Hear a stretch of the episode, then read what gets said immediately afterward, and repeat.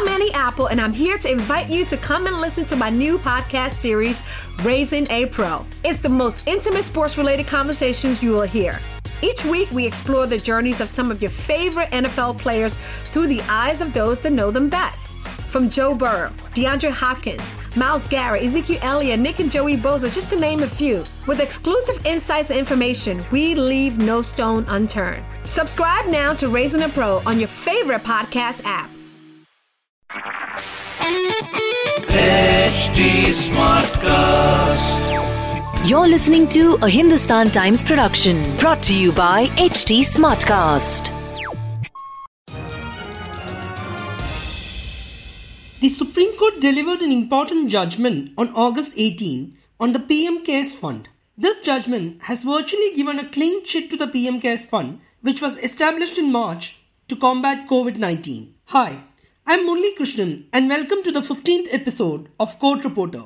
The Supreme Court's crucial verdict came in a public interest litigation filed by an NGO, Center for Public Interest Litigation. The PM CARES Fund was set up by the central government on March 28. The PM CARES Fund was set up by the central government on March 28 for dealing with any kind of emergency or distress situation like the COVID 19 pandemic people can contribute money to the fund, which is then expected to be utilized in the fight against COVID.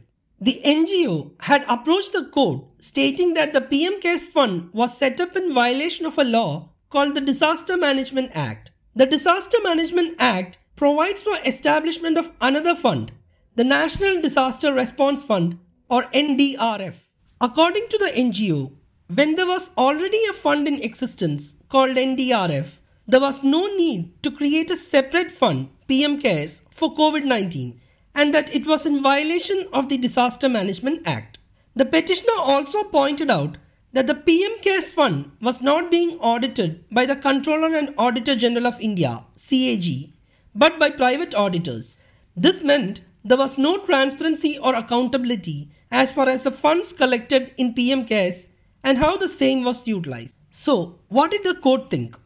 In its judgment, the court held that PM Fund is a voluntary fund registered as a public charitable trust to deal with COVID-19 pandemic.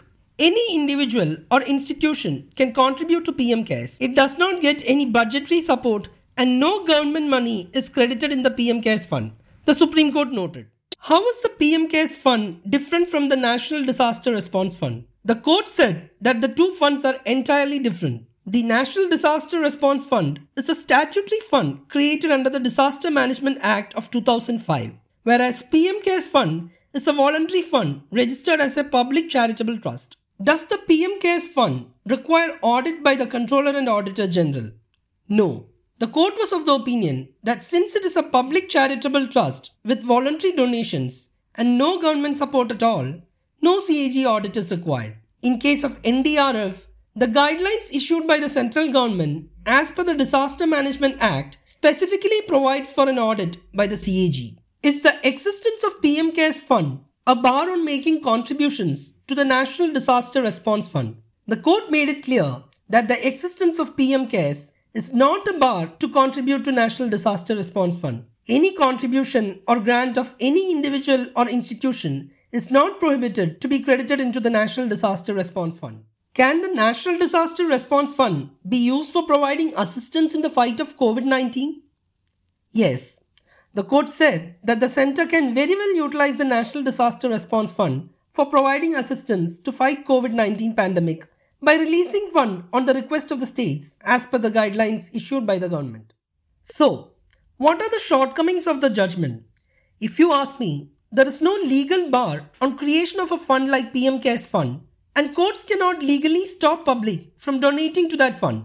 Anybody can register a trust and seek contributions to fight COVID.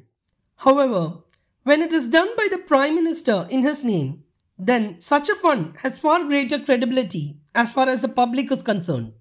People are more likely to contribute to a fund created in the name of the country's Prime Minister than any other fund.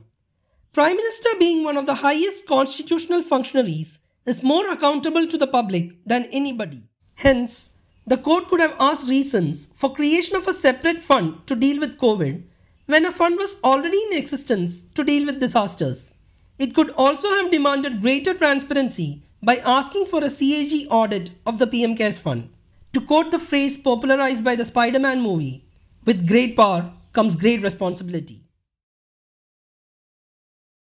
If you wish for me to discuss any of Supreme Court's ruling, tweet to me at Legal Journalist.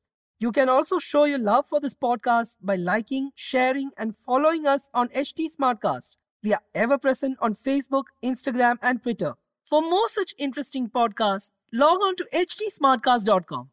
Until next time, this is Murli signing off. This was a Hindustan Times production brought to you by HT Smartcast.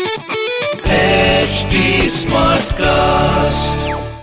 I'm Annie Apple, and I'm here to invite you to come and listen to my new podcast series, Raising a Pro. It's the most intimate sports related conversations you will hear.